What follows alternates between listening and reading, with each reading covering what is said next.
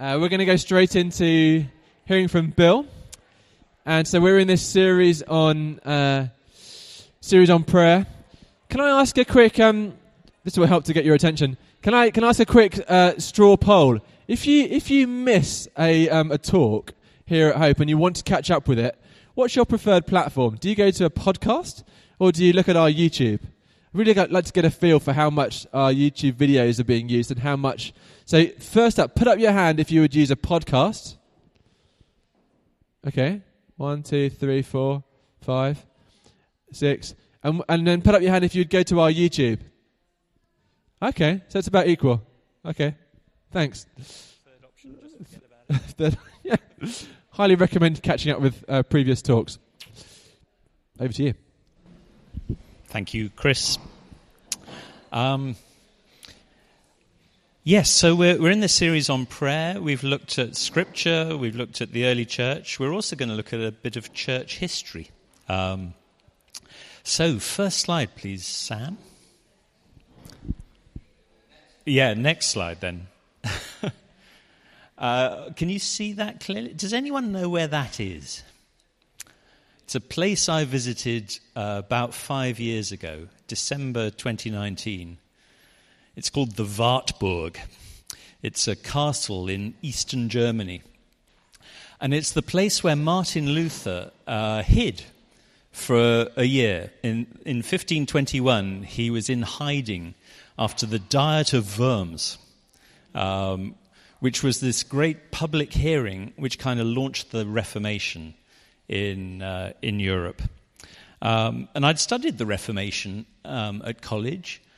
And I really like, I don't know why, but I just like Martin Luther. Um, I, I, warmed to him. I was impressed by him, I was fascinated by him, and I liked by him.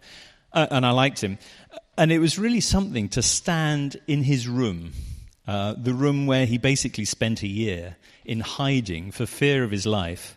Um, while he was there, he just translated the New Testament from Greek into German, but that was by the by. The main reason he was there was he was in hiding and I was there on this cold uh, December morning. Who was Martin Luther? Uh, quick history lesson. Next slide, please. Uh, there he is in the famous portrait by Cranach.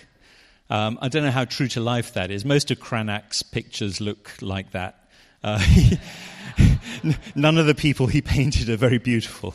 Um, but that's the only representation we have of what this German monk, this German Catholic monk, looked like it's hard to imagine the change that Luther and others brought about 500 years ago. Um, before 1520, to be Christian in Europe was to be Roman Catholic. There was no other option. Um, the, the Pope's monopoly on religion in Europe was complete.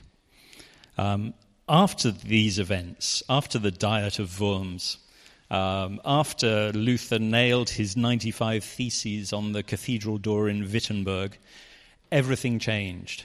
Um, so much of what we take for granted about what it means to be Christian and to, to live a Christian life today is as a result of these events. Uh, they began 500 years ago in this series of events that we now call the Reformation. Um, Luther wasn't alone, of course. Uh, he was building on the work of others, people like John Wycliffe in, in Oxford, uh, Jan Hus in, in Bohemia, um, Erasmus of Rotterdam. They all went before and paved the way.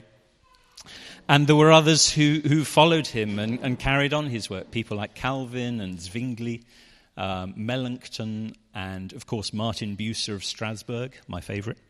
Um, but if you read a history of the Reformation, Martin Luther was absolutely central, and particularly in getting it going.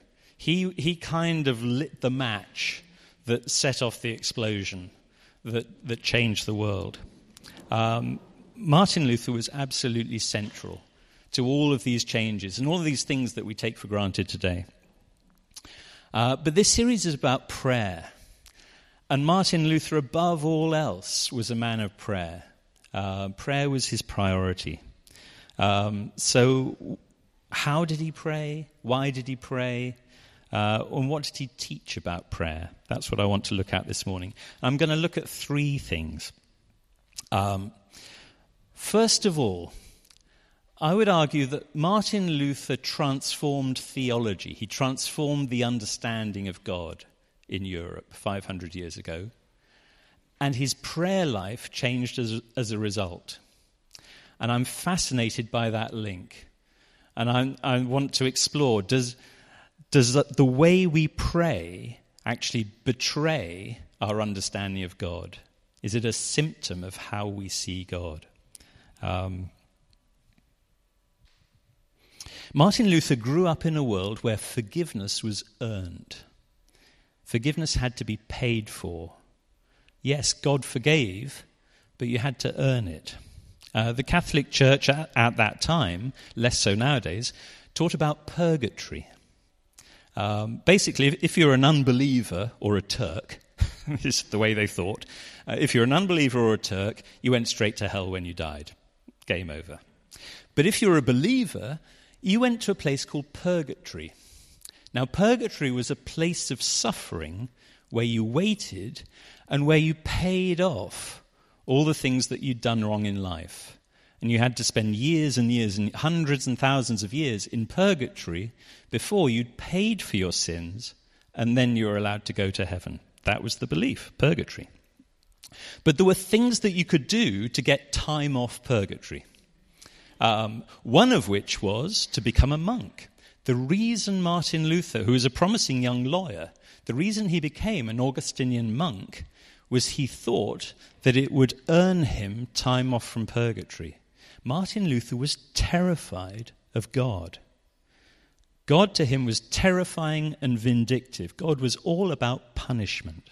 And so he became a, he gave up a promising career in law to become a monk because he thought that was a way of winning God's favor.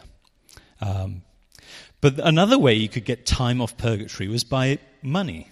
You bought something called an indulgence, which was a piece of paper from the Pope which guaranteed time off purgatory.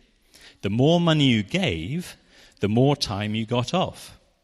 The fact that the Archbishop of Mainz who was in charge of selling these indulgences in Germany, uh, was in a lot of debt and needed to pay off his debts. And the fact that the Pope in Rome was trying to rebuild St. Peter's and it was costing more than he'd thought, the fact that they needed lots of cash was entirely coincidental, of course, in this theology of purgatory and the theology of indulgences. But Luther was a theologian. He taught New Testament at the University of Wittenberg and he studied the Bible. And famously, he studied Romans 1. And he discovered in Romans 1 that forgiveness is a gift. Forgiveness is the grace of God. It's a free gift, and the way you access this gift is through faith. God wants to give us forgiveness for free, it doesn't have to be earned. And this was the heart of his argument with Rome, his argument with the Pope. He thought the Pope and the Catholic Church had got it wrong. That God wasn't this vindictive monster to be terrified by. God was a loving Father who wanted to forgive us for free.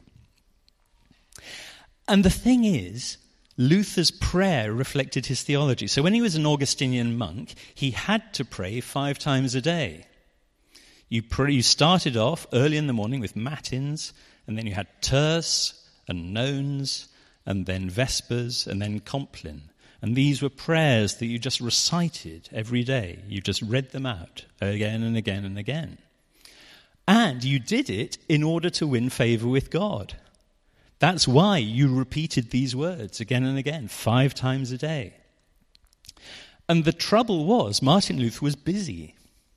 He was teaching in the university, he was preaching in his local parish church, and he was supervising 11 monasteries. And so he didn't have time to recite these prayers five times a day, and so he, but he kept a careful record. And he stored them up. And then he'd spend whole, he'd take a Sunday to just say these prayers again and again and again to try and catch up because he didn't want to fall short because this was how you pleased God. And in fact, one time he took three days in a row and stayed up 24 hours, three days in a row, and made himself sick. He suffered with insomnia for several years afterwards because he was driven to say these prayers in order to pacify God, in order to win favor with God. That was Martin Luther before his theology changed.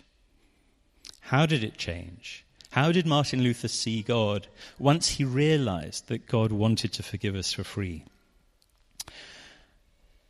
The first two words of the Lord's Prayer kind of became his foundation for understanding his relationship with God and understanding how to pray. Our Father.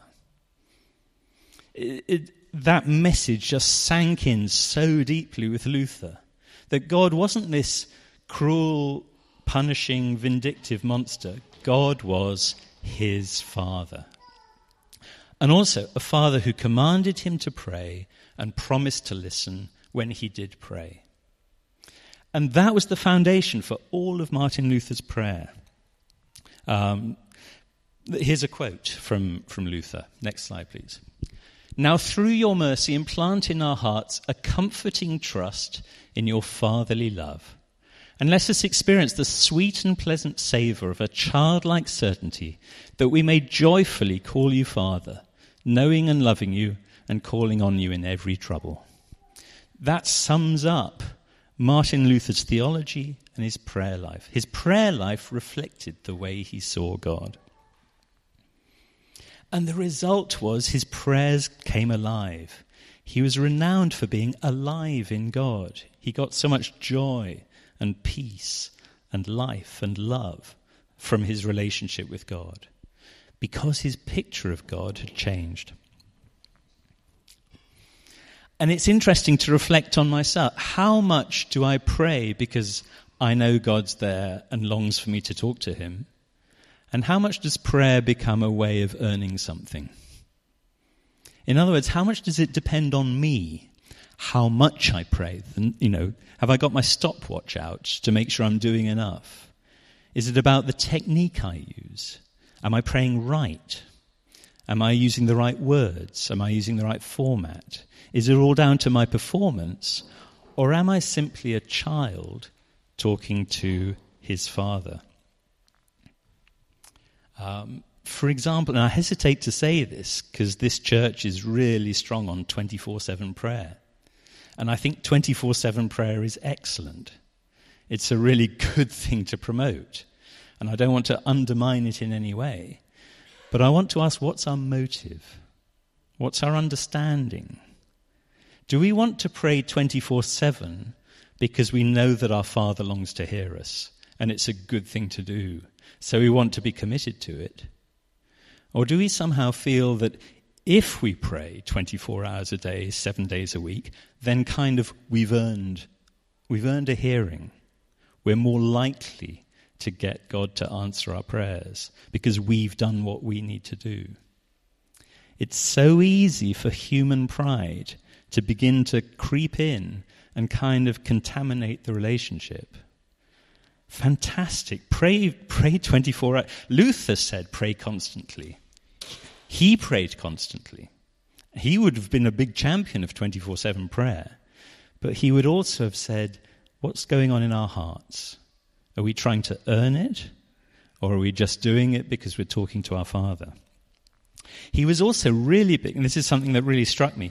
It, he, he was a great teacher on prayer, and he gave lots of counseling and advice on prayer. And he was a master, he was a giant of prayer. And yet all his advice to these people who were following in his footsteps was make it simpler. Make it simpler. You're just talking to your father. You know your father commands you to pray. You know he promises to listen. So pray. Um, yeah, there we go. That's the first point. Second point. Um, I don't know if you remember, I, I did a talk. Sorry, I'll just pick up my glasses. I did a talk a few weeks ago um, on prayer, looking at John 15 and Jesus' uh, parable of the vine and the branches. Um, and one of the, the main points of that talk was Jesus' promise that if we remain in Him, then we will bear fruit and fruit that lasts. If we want to leave a legacy, if we want to make a difference that lasts, then the way to achieve that is to remain in Him. And it struck me as I was thinking about Martin Luther and prayer that he is a brilliant example. He's, he's almost the prime example of someone who chooses to remain in Jesus, chooses to spend his life in prayer, who leaves something of a legacy. I mean, has anyone else in the last 500 years left a legacy like Luther? If we think about the transformation in what it means to be a Christian. Um, I, I've talked a bit about this understanding that forgiveness is a gift. But on top of that, just think about um, how we worship God, how we pray to God. Today, it's taken for granted that we can do it ourselves. We don't need to go through the professionals. We don't need a priest to speak to God on our behalves. We can get together on our own in a small group and we can just talk to God for ourselves. That was revolutionary. Today we take it for granted. The fact that we can worship in our own language, that we can worship in English, that Luther could worship in German rather than Latin, we take it for granted. It was revolutionary. Everyone before Luther used Latin in Europe. Um, the fact that we can read the Bible for ourselves and read it in our own language, again, was one of Luther's key things. Why did he spend that year in hiding, translating the, the Greek New Testament into German? Well, because printing had just been invented, and he wanted people to be able to read the Bible for themselves. Uh, even things like when we take communion, uh, what do we eat and drink? The bread and the wine. In the time before Luther, people only ate the bread. They were, they were terrified that people would drop the wine. Those clumsy parishioners, they would spill the wine, and that would be the biggest heresy, and they couldn't trust the parishioners, so they just stuck to the bread. The priest could take the wine, because obviously priests are more trustworthy. And these, you know, that's a, in comparison, it's a little thing, but today we take it for granted an incredible legacy. And yet, what did it take for someone to achieve that change?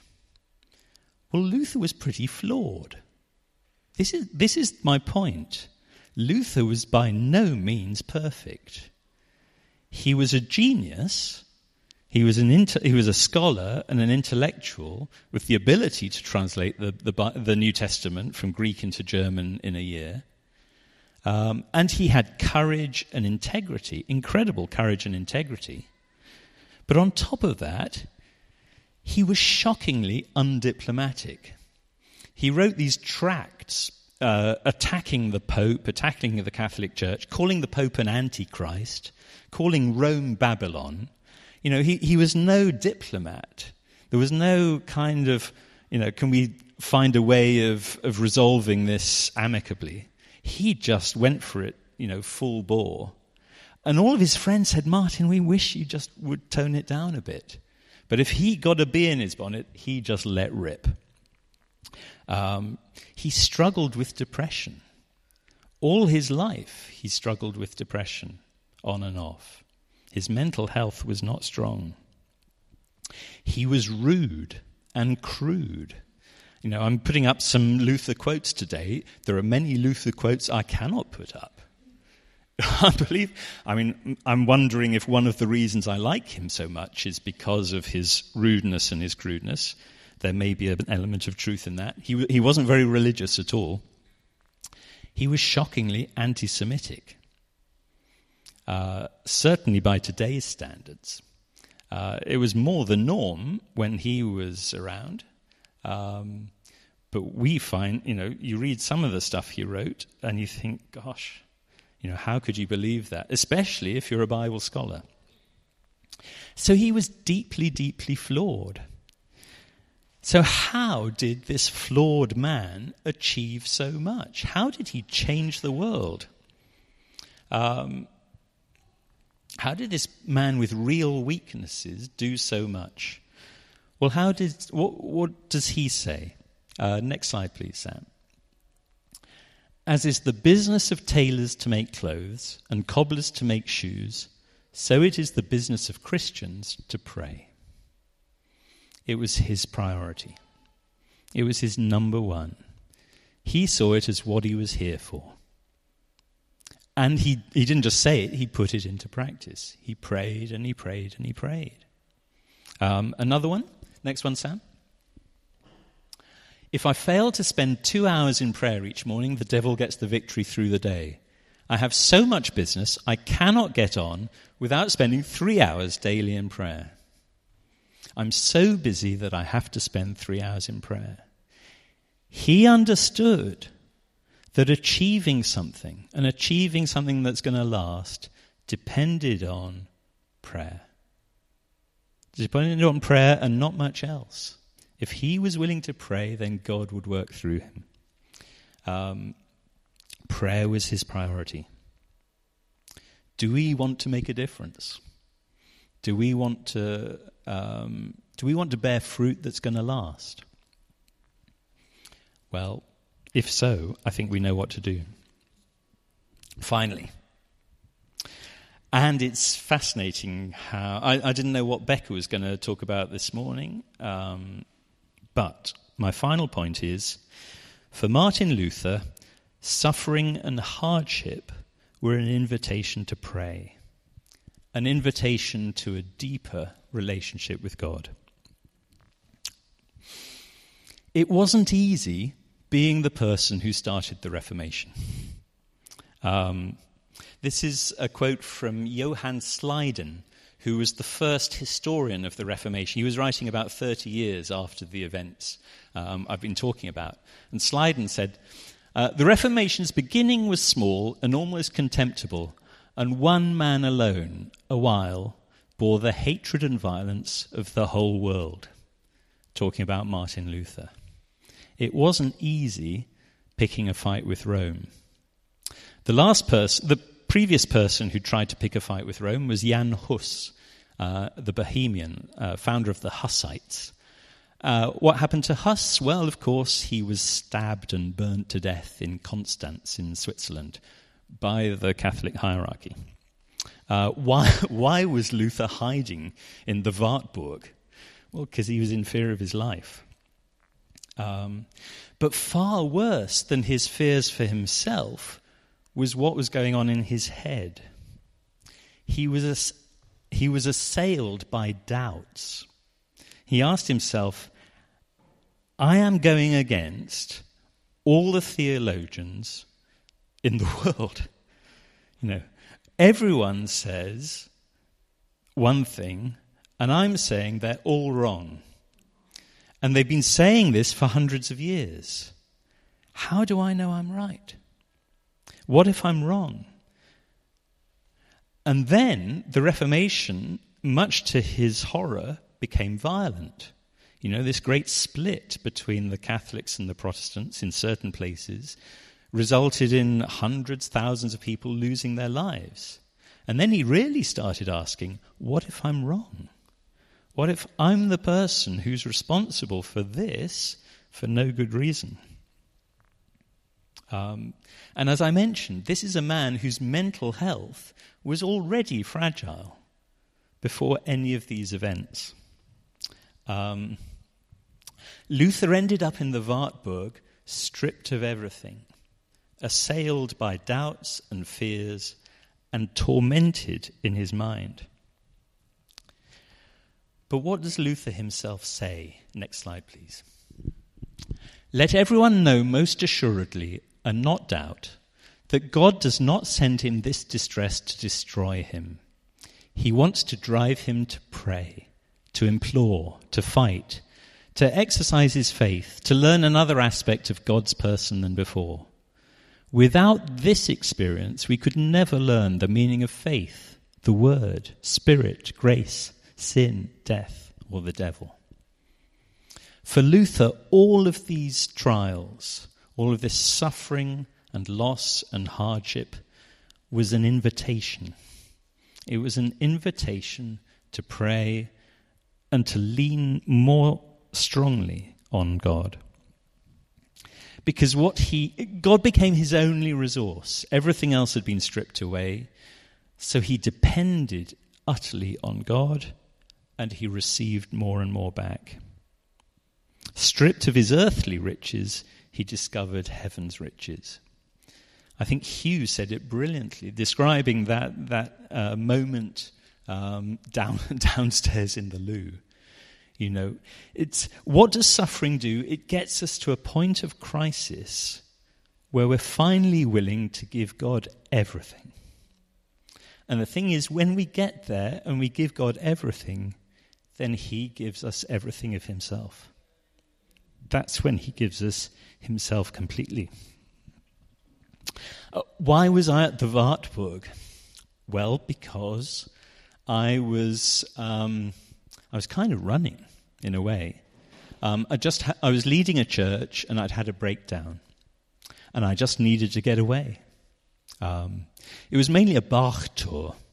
Um, I've always loved Bach's music, and Bach was born in Eisenach, which is just, you know, the village near the Wartburg. But I happened to go to the Wartburg because I was there anyway. Um, but I was also in a place where everything, you know, Hugh talked about seeing your life set before you and all your expectations about how it was going to go and how you were going to be blessed. And I was in a similar place of everything had been taken away. And I was just wondering, where do, we, where do I go next? What's next? But the result of being in that place is I leaned on God like never before, and I knew Him like never before. Am I saying we should look for suffering? If you like. I don't think it's very. Re- I, don't expect you to. I, I don't think people do. Um, but I do think we should um, be careful about how we think about suffering. When suffering, loss, and hardship come, what sense do we make of them? When God allows them in our lives, what do we say to ourselves? What do we say to ourselves about ourselves? Have I failed? Have I got it wrong? Is this a punishment? Have I somehow deserved this because God's angry with me? What do we say about God? About whether he's still there, about whether he still loves us, about whether he still has hope and promise for our lives. I think it's, it's a mistake to read into suffering and hardship and trials truth about ourselves or God. God allows these things in our lives, and I think a much healthier way to look at it is the way Luther looked at it. This is an invitation that God is allowing for a time. And it's an invitation above all to give everything to Him so that He can give everything to us. To realize where true riches lie. That's it. Should we pray? I think we should.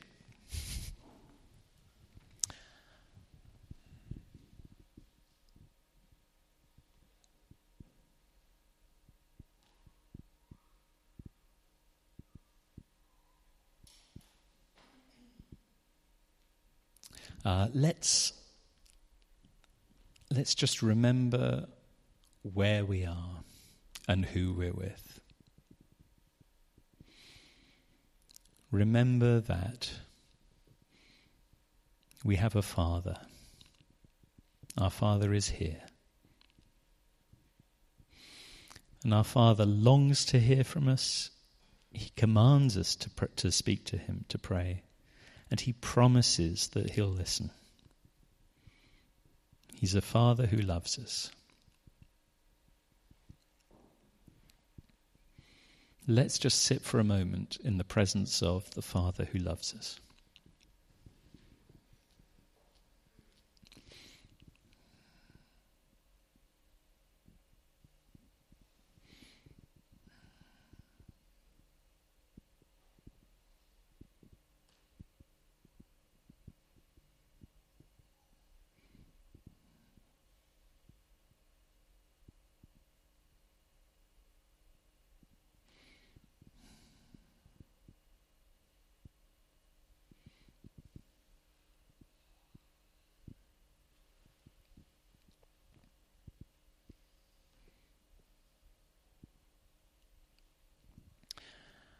Now, what do you want to say to him?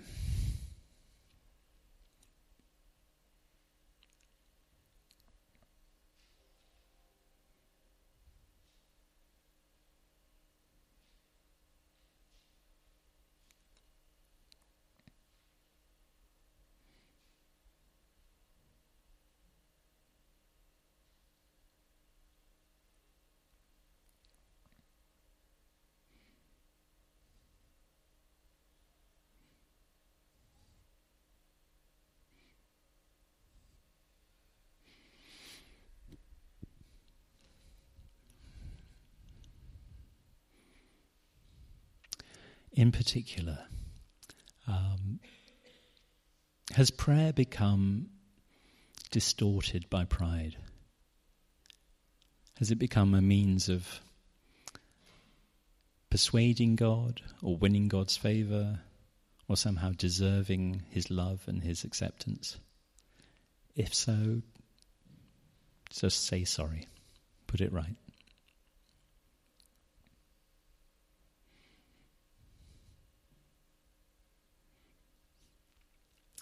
If we think about what we want to achieve in life, how much have we been depending on ourselves, our own skills, effort, knowledge?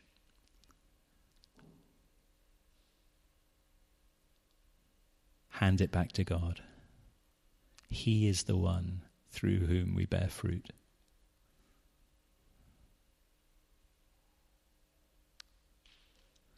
But finally, if we if we're facing suffering, if we're facing trials, hardship, loss,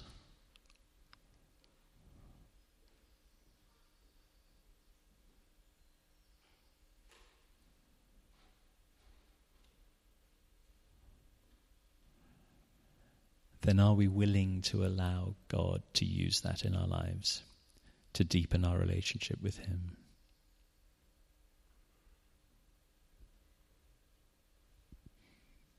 Can we say, Yes, Lord?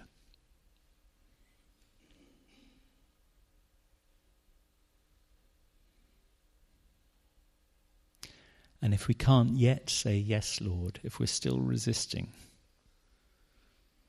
then are we willing to, for Him to change us, to work in our hearts?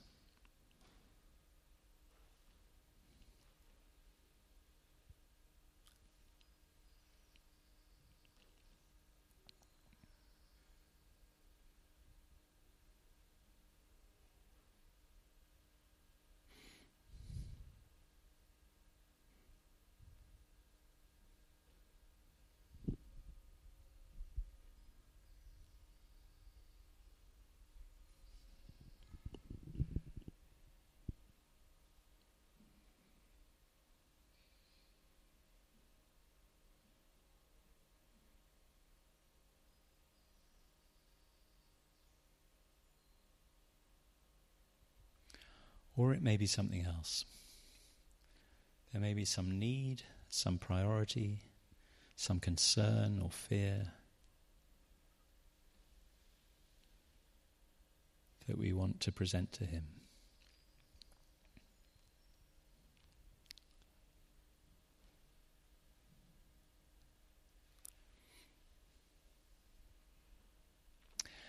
And if you are doing business with God, then please feel free to carry on. But you may also want to turn to the person next to you or around your table if there's something you'd like prayer for or to offer to pray for. So, if you're doing great as you are, then keep going. But otherwise, have a look around. See if you can pray for someone or have prayer from someone.